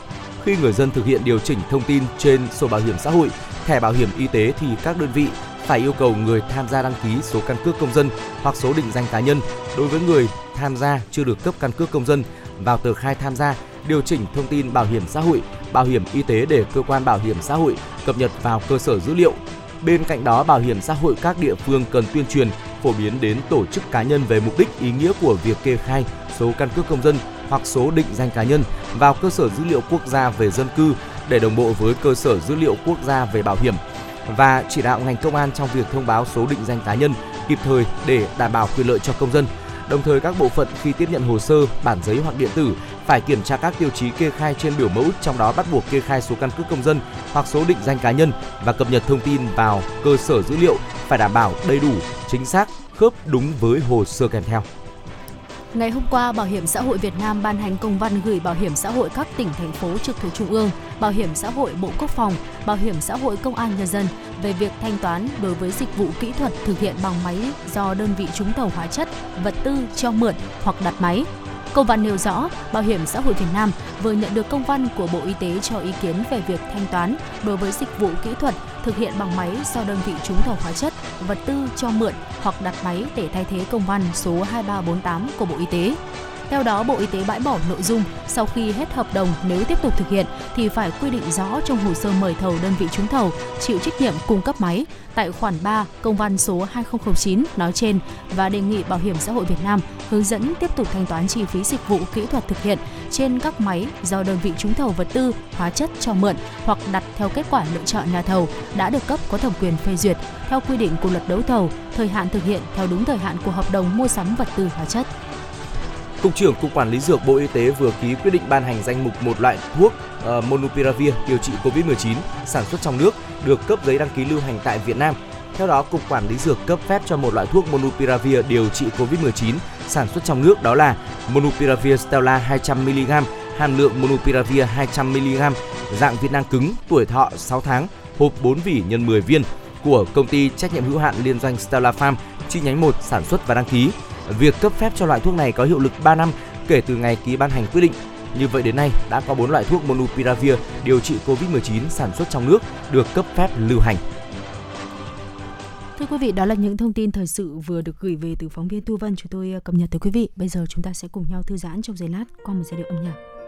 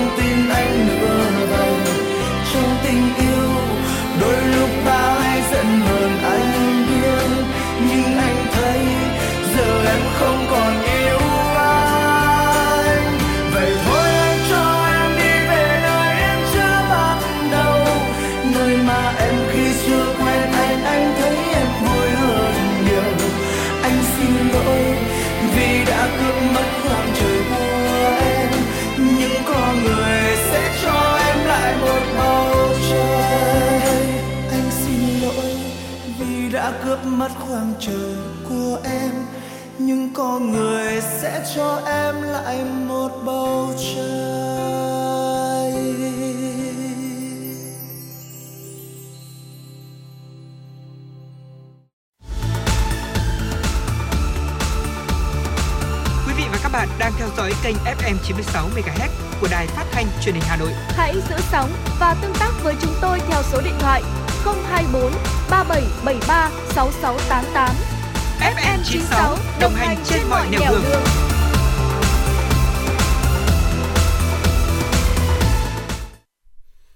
các bạn đang quay trở lại với chuyển động Hà Nội trưa và ngay lúc này tiếp nối chương trình thì chúng tôi xin mời quý vị cùng đến với ờ, một nội dung mà chúng tôi là, tin chắc rằng là cũng sẽ ờ, được quý vị ờ, thính giả đón nhận, đó là chúng ta sẽ cùng đến với bữa trưa. Thưa quý vị, bữa trưa thì là một bữa ăn mà rất là quan trọng trong ngày rồi. Bữa trưa là lúc mà chúng ta được nghỉ ngơi, nạp lại năng lượng sau khoảng vài tiếng đồng hồ làm việc rất là chăm chỉ và sau đó là sẽ cho chúng ta năng lượng để có thể tiếp tục vào buổi chiều làm việc nữa. Vậy thì không biết rằng là bữa trưa của các quốc gia trên thế giới có gì? Hôm nay chúng tôi muốn chia sẻ với quý vị để à, chúng ta biết đâu lại có thêm một ờ, chút ít thông tin tham khảo và chúng ta có thể là ờ, kiểm chứng bằng việc là ăn thử những bữa trưa đó. Bởi vì là đặc trưng văn hóa vùng miền mỗi nước một khác nhau nên sự phân định nặng nhẹ giữa bữa sáng và bữa trưa cũng mỗi nơi một khác. À, nhắc đến bữa sáng thì à, chúng ta có thể nghĩ đến bữa sáng kiểu Anh hay là Úc, nhưng mà bữa trưa thì có lẽ sẽ là hộp cơm bento đầy nghệ thuật của người Nhật hoặc là một bữa trưa hoành tráng của người Kenya chẳng hạn. Xin mời quý vị cùng theo dõi. Vâng ạ, đầu tiên chúng ta sẽ cùng nhau khám phá bữa trưa của người Đức. Ở đất nước này thì à, người dân Đức sẽ có đủ 3 món dành cho bữa trưa, đó là món chính này, salad cùng với lại tráng miệng. Thường người Đức thì chỉ dành được khoảng 30 phút thôi để có thể thưởng thức bữa ăn và chuẩn bị làm việc tiếp vào buổi chiều. Ờ, uh, Schnitzel đó là món ăn tiêu biểu thường góp mặt trong thực đơn của người Đức. Đây là món ngỡ như là quen nhưng mà là lạ bởi cách làm khác với thịt lợn tẩm bột của Việt Nam. Ờ, một món schnitzel chuẩn vị ờ, của Đức sẽ được rán giòn mà không bị khô, ăn kèm nước sốt rất là ngon. Tiếp theo là chúng ta sẽ cùng đến với nước Mỹ ạ. Thưa quý vị, người Mỹ thì đề cao phong cách ăn uống nhanh gọn nhẹ. Ờ, do đó mà quốc gia này mới nổi danh là thiên đường của các cửa hàng thức ăn nhanh. Phần lớn người Mỹ sẽ chọn bánh mì sandwich kẹp thịt hoặc là hamburger dùng kèm với hoa quả, trái cây tươi tráng miệng để ăn trưa cho tiết kiệm thời gian. Nếu muốn đổi vị thì người ta có thể là kết hợp với salad, súp để đổi vị cũng được. Ừ, vâng và còn người Pháp thì công việc của họ cũng rất là bận rộn nhưng mà dù bận rộn cách mấy phong cách của người Pháp vẫn thích được thưởng thức bữa trưa uh, một cách nhàn nhã ừ. do đó là họ sẽ thường mất khoảng 2 giờ đồng hồ để mà dùng bữa trưa Bữa trưa ở Pháp thường diễn ra vào thời điểm từ 11 tới 13 giờ với thực đơn chuẩn là không thể thiếu bánh mì này, bơ nhạt và thịt muối kiểu Paris. Người Pháp thường uh, thưởng thức thịt, rau và món trái cây hoặc là bánh tráng miệng. Món ăn cũng thay đổi theo từng vùng như là ở province người ta sẽ ăn nhiều salad với lại dầu ô liu và cà chua trong khi đó ở vùng phía bắc do có thời tiết lạnh nên là thức ăn thường được nấu kèm với bơ và sốt kem À, tiếp theo chúng ta sẽ cùng đến với um, vùng đất châu Phi ạ. Sau khi mà đã điểm qua một số bữa trưa của Âu Mỹ rồi, chúng ta sẽ cùng đến với đất nước Kenya. Người Kenya nổi tiếng với phong cách thưởng thức bữa trưa như một ông vua và họ cũng rất chú trọng đến bữa ăn này. Nguyên nhân là bởi vì phần lớn người dân không có thói quen ăn sáng nên bữa trưa thịnh soạn sẽ giúp họ nạp đủ năng lượng để làm việc. Thời gian dùng bữa trưa của người Kenya cũng tương đối dài nên thường mọi người sẽ chọn ra ngoài dùng bữa cùng nhau để thoải mái thưởng thức được nhiều món ngon cá rán, đầu cá hoặc là dạ dày bê hầm là những món được ưa chuộng tại nhà hàng địa phương ở Kenya. Còn ờ, với người Nhật Bản một đất nước ờ, châu Á gần hơn với chúng ta thì họ thường cũng chỉ có khoảng nửa tiếng đồng hồ để mà ăn trưa khi mà đi làm thôi. Do đó là họ sẽ thường ưu tiên những món vừa tiện với nhiều năng lượng dành cho bữa trưa và trong đó thì cơm hộp bento chính là lựa chọn hàng đầu của người Nhật. Mỗi hộp cơm, mỗi hộp cơm thì sẽ được chuẩn bị khéo léo, bao gồm từ hình thức trang trí này tới thành phần. À, mặc dù là ăn nhanh trong 30 phút thôi nhưng mà người Nhật cũng rất là chỉn chu cho bữa trưa của mình và một hộp cơm hoàn chỉnh đó sẽ là một sự kết hợp hài hòa giữa món nóng và món mát thường chia làm nhiều phần bao gồm là cá hay là thịt cùng với lại rau củ muối hoặc là được nấu chín. Ừ. À, tiếp theo chúng ta sẽ cùng đến với vùng Nam Á thưa quý vị và đương nhiên khi mà nhắc đến Nam Á thì chúng ta không thể nào bỏ qua Ấn Độ được. À, phải nói rằng là người Ấn Độ cũng là một đất nước uh, rất là chú trọng bữa trưa. À, do đó dù có bận rộn đến mấy thì người Ấn Độ họ cũng đảm bảo chuẩn bị tươm tất bữa ăn này với khoảng 3 đến 4 món nóng dùng kèm với trà truyền thống. Một bữa trưa điển hình của Ấn Độ sẽ bao gồm là cơm, rồi thì là cà ri đậu và khoai tây, thịt cay, bánh mì kẹp roti kiểu uh, ấn và một ly trà ngọt. Như vậy là đã xong một bữa trưa của người Ấn Độ rồi với ờ, hương vị đặc trưng đó là cay nồng cũng như là mùi uh, cà ri rất là đậm đặc. Ừ, và ở Việt Nam chúng ta thì bữa trưa được xem là cũng là một bữa ăn lớn trong ngày, một bữa ăn đầy đủ dinh dưỡng và năng lượng. Cơm trưa thì sẽ là món ăn chính cho bữa trưa sáng thì chúng ta có thể uh, nhịn ăn đi làm đấy. Đôi đôi khi là vì bận rộn quá nên là như thế. Tối thì cũng có thể là không nhất thiết phải là ăn cơm bởi vì là muốn giảm cân chẳng hạn. Ừ. nhưng mà bữa cơm trưa thì từ lâu đã bất di bất dịch trong mỗi buổi trưa của con người Việt Nam. Ăn cơm trưa ở Việt Nam thì không phải chỉ là một món ăn như là ăn sáng đâu hay là những món ăn nhẹ ăn vặt như là buổi tối mà chắc chắn phải bao gồm có cơm có canh rau đồ ăn nước uống và đồ ăn lại thì uh, gồm có món kho này món xào. Ừ. đủ cho thấy rằng là cơm trưa ở Việt Nam rất được xem trọng và là bữa ăn lớn trong ngày. Tất nhiên là không phải uh, không kể tới uh, hủ tiếu phở bún mắm hay là bánh xèo mà là những cái món ăn kèm chung với cơm như là cá rô khô tộ kho tộ với cái vị béo thơm của mỡ cá. Từng sớ thịt chắc và ngọt đậm đà với nước kho ăn kèm với cơm thì nó là một cái sự kết hợp hoàn hảo cải làm chua mà chấm với nước cá rô kho thì phải nói là vừa, ý hết sức luôn. Đó chỉ là một trong các món ăn cơm trưa ngon và đặc trưng của người dân Việt Nam thôi. Ngoài ra còn có thể kể đến như là thịt kho tiêu cá chiên mắm tỏi, đùi gà rô ti ba thọ chiên, heo quay xào cải chua, sườn cốt lết ram. Sườn non xào chua ngọt là những món ăn cơm trưa cũng rất là ngon và dễ ăn, đồng thời còn mang lại một nguồn dinh dưỡng dồi dào. Ừ.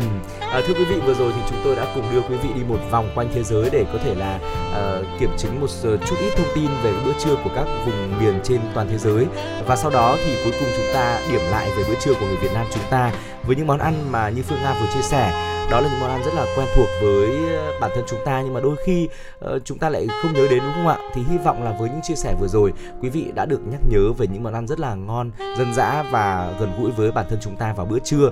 Và sẽ chúc quý vị có một bữa trưa thật là ngon miệng bên cạnh người thân bạn bè và đồng nghiệp của mình nhé. Còn bây giờ thì ờ, chúng ta sẽ cùng quay trở lại với không gian âm nhạc thôi ạ. Hãy cùng lắng nghe một ca khúc một giai điệu âm nhạc. Ca khúc có tựa đề ngôi nhà hoa hồng. Sau ca khúc này thì chúng tôi sẽ quay trở lại và tiếp tục đồng hành với quý vị.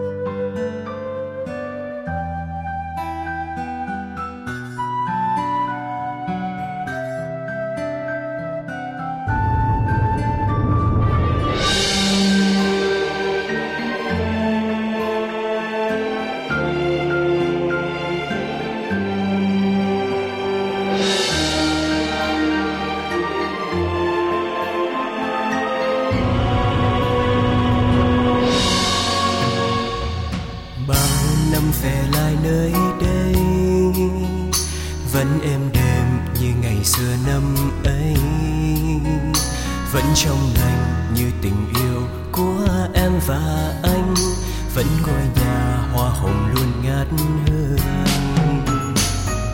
anh không quên vườn hoa năm xưa, có một người luôn cười khi anh đến.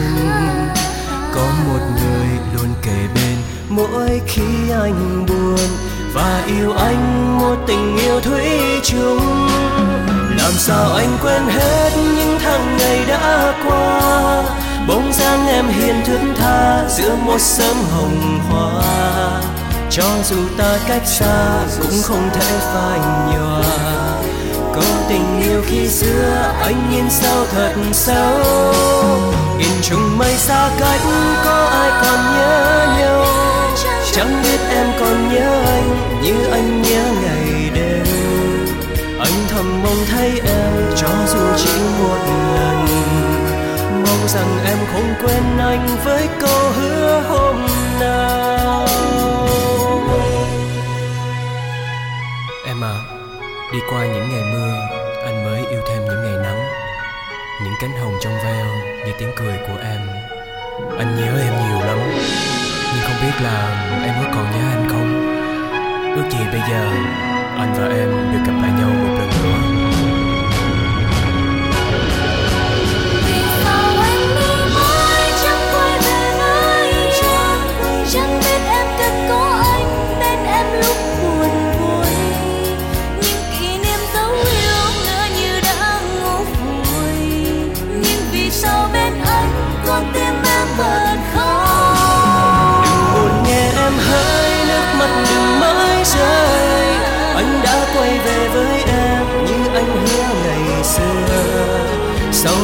Anh với em sẽ không phải xa rời. Vì tình yêu anh trao em khắc sâu đến muôn đời. Sau này em với anh sẽ không phải xa rời. Vì tình yêu ta trao nhau khắc sâu đến muôn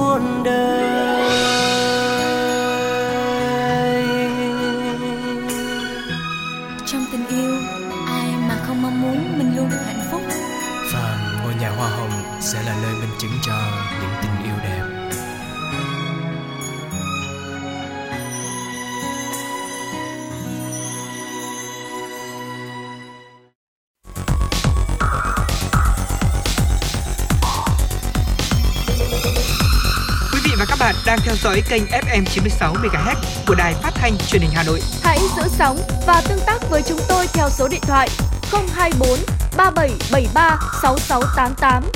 FM 96 đồng hành trên mọi nẻo đường. đường. Quay trở lại với chuyển động Hà Nội trưa, lúc này thì chúng tôi xin mời quý vị hãy dành thời gian tiếp tục đến với một số những thông tin thời sự đáng chú ý. Văn phòng Ủy ban An toàn giao thông quốc gia vừa có tổng hợp báo cáo về tình hình tai nạn giao thông trong tháng 5 và 5 tháng đầu năm 2022. Từ ngày 15 tháng 4 năm 2022 đến ngày 14 tháng 5 năm 2022, toàn quốc xảy ra 925 vụ tai nạn giao thông, làm chết 485 người và làm bị thương 647 người. So với cùng kỳ năm 2021, giảm 106 vụ với 10,28%, giảm 36 người chết với 6,91%, giảm 74 người bị thương 10,26%. Trong đó, đường bộ xảy ra 916 vụ, làm 477 người chết và 645 người bị thương. Đường sắt xảy ra 5 vụ tai nạn giao thông, làm 4 người chết và 2 người bị thương. Đường thủy xảy ra 2 vụ tai nạn giao thông, làm 3 người chết, không có người bị thương. Trong 5 tháng đầu năm 2022, từ ngày 15 tháng 12 năm 2021 đến 14 tháng 5 năm 2022, toàn quốc đã xảy ra 4.733 vụ tai nạn giao thông, làm chết 2.761 người, bị thương 3.078 người. So với cùng kỳ năm ngoái, số vụ tai nạn giao thông giảm 800 vụ, 14,46%, giảm 30 người chết, 1,07%, giảm 875 người bị thương, 22,14%. Văn phòng Ban Chỉ huy Phòng chống thiên tai và tìm kiếm cứu nạn thành phố Hà Nội cho biết, từ đêm 21 đến ngày 24 tháng 5, trên địa bàn thành phố xảy ra mưa vừa mưa to. Tổng lượng mưa tính từ 7 giờ ngày 22 tháng 5 đến 7 giờ ngày 24 tháng 5 tại điểm đo Mê Linh là 333 mm, Sơn Tây là 304 mm, Hà Đông 231 mm, Sóc Sơn 203 mm, Ba Vì 128,9 mm. Mưa lớn khiến mực nước các sông nội địa dâng nhanh. Ngày 24 tháng 5, mực nước các sông Tích, Cà Lồ, đoạn chảy qua các huyện thị xã Phúc Thọ, Thạch Thất, Quốc Oai, Sơn Tây, Đông Anh, Sóc Sơn đã vượt báo động lũ cấp 1. Các sông Bùi, Nhuệ, Đáy dâng cao. Đặc biệt, mực nước các hồ Kèo Cà, huyện Sóc Sơn, Đồng Xương và Miễu, huyện Trường Mỹ đã vượt ngưỡng tràn. Về thiệt hại, tính đến 7 giờ ngày hôm qua, mưa lớn làm 11 cây xanh có đường kính trung bình 20 tới 30 cm bị đổ, gây úng ngập 12 điểm giao thông thuộc các quận Long Biên, Nam Từ Liêm và các huyện Gia Lâm, Đông Anh, Hoài Đức. Bên cạnh đó, mưa lớn đã làm hơn 4.000 hecta lúa, hoa màu bị ngập, trong đó có 3 hecta lúa bị ngập trắng, hơn 3.000 hecta lúa bị ngập 1 phần 2 thân cây, gần 1.040 hecta rau màu ngập nước. Các huyện có nhiều diện tích bị ngập là Mê Linh, Thanh Oai, Thạch Thất, Quốc Oai, Đan Phượng, Hoài Đức, Trường Mỹ, Phúc Thọ. Quý vị và các bạn thân mến, đoàn học sinh Việt Nam đã giành hai huy chương bạc và một huy chương đồng tại kỳ thi Olympic vật lý châu Âu lần thứ 6 Eurofo 2022. Cụ thể, huy chương bạc thuộc về Nguyễn Tuấn Phong, học sinh lớp 11 trường Trung học phổ thông chuyên Bắc Ninh Bắc Ninh và Phạm Trung Kiên, học sinh lớp 12 trường Trung học phổ thông chuyên Trần Phú Hải Phòng. Em Lê Thùy Mai Anh, học sinh lớp 11 trường Trung học phổ thông chuyên Hạ Long tỉnh Quảng Ninh giành huy chương đồng Năm 2022, đội tuyển Việt Nam có 5 học sinh tham dự kỳ thi Olympic vật lý châu Âu. Đây là năm học sinh được Hội vật lý Việt Nam tuyển chọn từ những học sinh xuất sắc đạt giải trong kỳ thi chọn học sinh giỏi quốc gia năm học 2021-2022. Olympic vật lý châu Âu 2022 năm nay được tổ chức tại Ljubljana, Slovenia với sự tham gia của 182 thí sinh đến từ 37 quốc gia. Đội tuyển Việt Nam có 5 thí sinh tham dự đây được là coi là lần đầu tiên sau 2 năm ảnh hưởng bởi dịch Covid-19, học sinh Việt Nam được xuất ngoại để tham gia một kỳ thi Olympic quốc tế. Sở Giáo dục và Đào tạo Hà Nội vừa ban hành hướng dẫn thực hiện công tác tuyển sinh vào lớp 6 trường Trung học phổ thông chuyên Hà Nội Amsterdam năm học 2022-2023 trên cơ sở thống nhất với đề xuất của nhà trường. Năm học 2022-2023, trường Trung học phổ thông chuyên Hà Nội Amsterdam tuyển sinh lớp 6 với khoảng 200 học sinh. Đối tượng dự tuyển là học sinh có hộ khẩu thường trú tại Hà Nội, đã hoàn thành chương trình tiểu học. Phương thức tuyển sinh lớp 6 được áp dụng là kết hợp giữa xét tuyển với kiểm tra, đánh giá năng lực. Trong đó, vòng 1 là tổ chức xét tuyển đối với những học sinh có đủ điều kiện dự tuyển, có hồ sơ dự tuyển hợp lệ. Vòng 2 là tổ chức kiểm tra, đánh giá năng lực đối với những học sinh đã qua xét tuyển ở vòng 1. Ở vòng 2, học sinh thực hiện đủ 3 bài kiểm tra toán, tiếng Việt và tiếng Anh theo hình thức kết hợp trắc nghiệm khách quan với tự luận. Thời gian làm bài 45 phút một bài. Thời gian học sinh làm bài kiểm tra vào ngày 25 tháng 6 năm 2022 giảm tổn thương sức khỏe tinh thần như căng thẳng, lo âu và có những suy nghĩ tiêu cực của học sinh là nội dung của tọa đàm kết nối và sẻ chia được tổ chức tại Hà Nội. Đây là nỗ lực của ngành giáo dục Hà Nội khi tổ chức chương trình trực tiếp tại trường Trung học cơ sở Ngô Sĩ Liên và trực tuyến qua nền tảng Zoom livestream tới các trường trung học cơ sở trong quận Hoàn Kiếm. Tại buổi tọa đàm, chuyên gia tâm lý đã lý giải những hiểu lầm thường gặp giữa thanh thiếu niên với cha mẹ, thầy cô, tư vấn để học sinh nhận diện và vượt qua áp lực, suy nghĩ tiêu cực, ứng xử với nghiện game trầm cảm, các em được chủ động lựa chọn các phòng tham vấn riêng biệt với chủ đề sức khỏe tinh thần hậu Covid-19, mối quan hệ gia đình, tình yêu, sức khỏe sinh sản, giới tính để nhận được sự hỗ trợ chuyên sâu và kín đáo. Các nội dung này sẽ giúp tam giác giáo dục giữa gia đình, nhà trường, xã hội thực sự chặt chẽ và hiệu quả. Kỳ thi tay nghề thế giới lần thứ 46 dự kiến diễn ra tại Thượng Hải, Trung Quốc để đảm bảo chất lượng thí sinh dự thi các nghề mũi nhọn, nhất là hai nghề tiện CNC và phay CNC Tổng cục Giáo dục nghề nghiệp và công ty trách nhiệm hữu hạn Denso Việt Nam đã ký kết biên bản ghi nhớ hợp tác đào tạo hai nghề công nghệ cơ bản này. Việc xã hội hóa huấn luyện thí sinh tham gia thi tay nghề quốc tế được đẩy mạnh trong những năm gần đây, vừa tiết kiệm tiền ngân sách, vừa gắn công tác đào tạo với thực hành, giúp thí sinh làm quen với áp lực làm việc theo chuẩn quốc tế. Qua đó giúp các thí sinh Việt Nam có cơ hội phát triển tay nghề, có thêm nhiều huy chương khi tham gia tự ờ, tham dự các kỳ thi kỹ năng nghề thế giới. Tại kỳ thi tay nghề thế giới năm 2019, thí sinh nghề phay CNC của Việt Nam đã giành huy chương bạc nghề phay CNC. Quý vị và các bạn thân mến, như vậy là những thông tin vừa rồi thì cũng đã khép lại 120 phút mà chúng tôi đồng hành cùng với quý vị trong chuyển động Hà Nội trưa. Quý vị nếu như có vấn đề muốn được quan tâm và chia sẻ thì hãy cùng gọi điện về số điện thoại của chúng tôi 024 3773 6688 và ngoài ra thì quý vị cũng có thể là ờ, yêu cầu một ca khúc, một món quà tặng cho người thân và bạn bè của mình. Chương trình ngày hôm nay được thực hiện bởi chỉ đạo nội dung nhà báo Nguyễn Kim Khiêm, chỉ đạo sản xuất Nguyễn Tiến Dũng, tổ chức sản xuất Lê Xuân Luyến, biên tập Trà My, thư ký Thu Vân, MC Trọng Khương Phương Nga, kỹ thuật viên Quang Ngọc phối hợp thực hiện. Đến đây thì chúng tôi xin nói lời chào tạm biệt và hẹn gặp lại. Nắng ấm lung linh bóng đêm chia tay vội vã ngày mới có dấu gì rào tiễn đưa tình đã xa rồi. Tình đó những phút tuyệt vời đắm say ngày hai chúng ta. Tình